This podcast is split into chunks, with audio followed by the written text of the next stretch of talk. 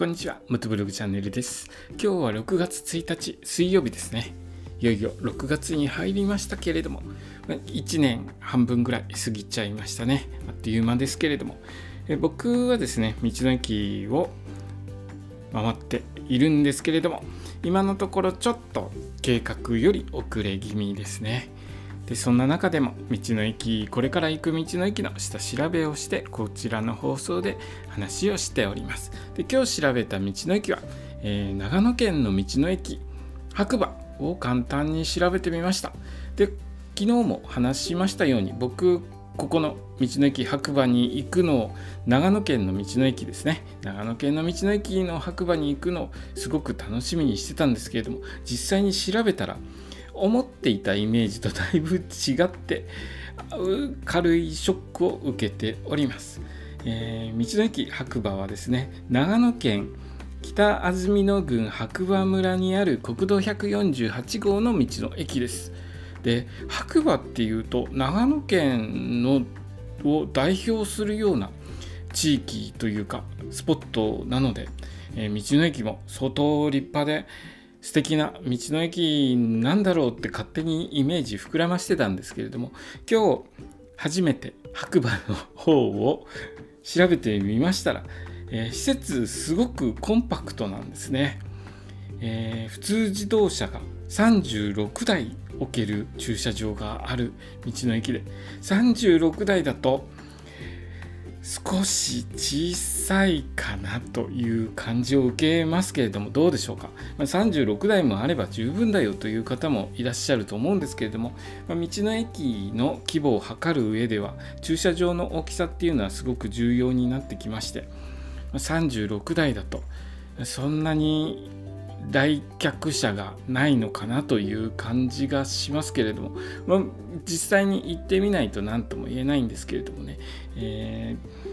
ー、ウェブ上では36台ということでちょっと僕のイメージとはだいぶかけ離れていました。もっと100台ぐらい置ける施設があって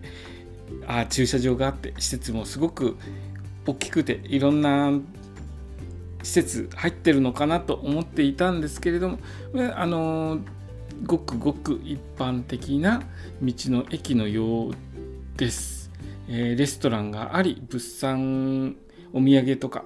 えー、特産品が販売されていて直売所野菜とか取れた野菜の直売所がある道の駅ですね。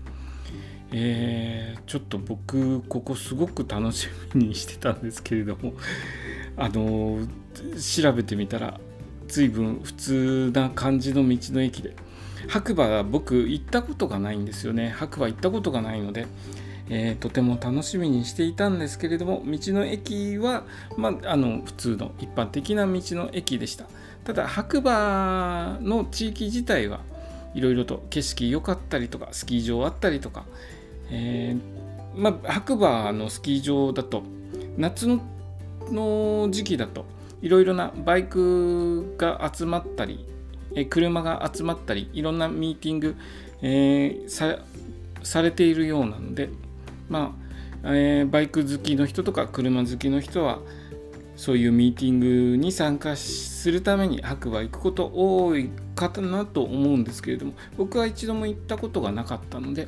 まあ、白馬素敵なところなんだろうなと勝手にイメージを膨らましていましたけれど白馬の道の駅は、まあ、ごくごく一般的な道の駅でしたね。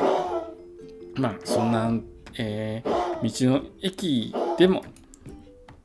楽しく回ってえー、楽しんでいこうと思います。で、またですね、えー、ウェブではわからない良さとかありますので、小さいながらもですね、素敵なこと起きそうな気がしますので、今から、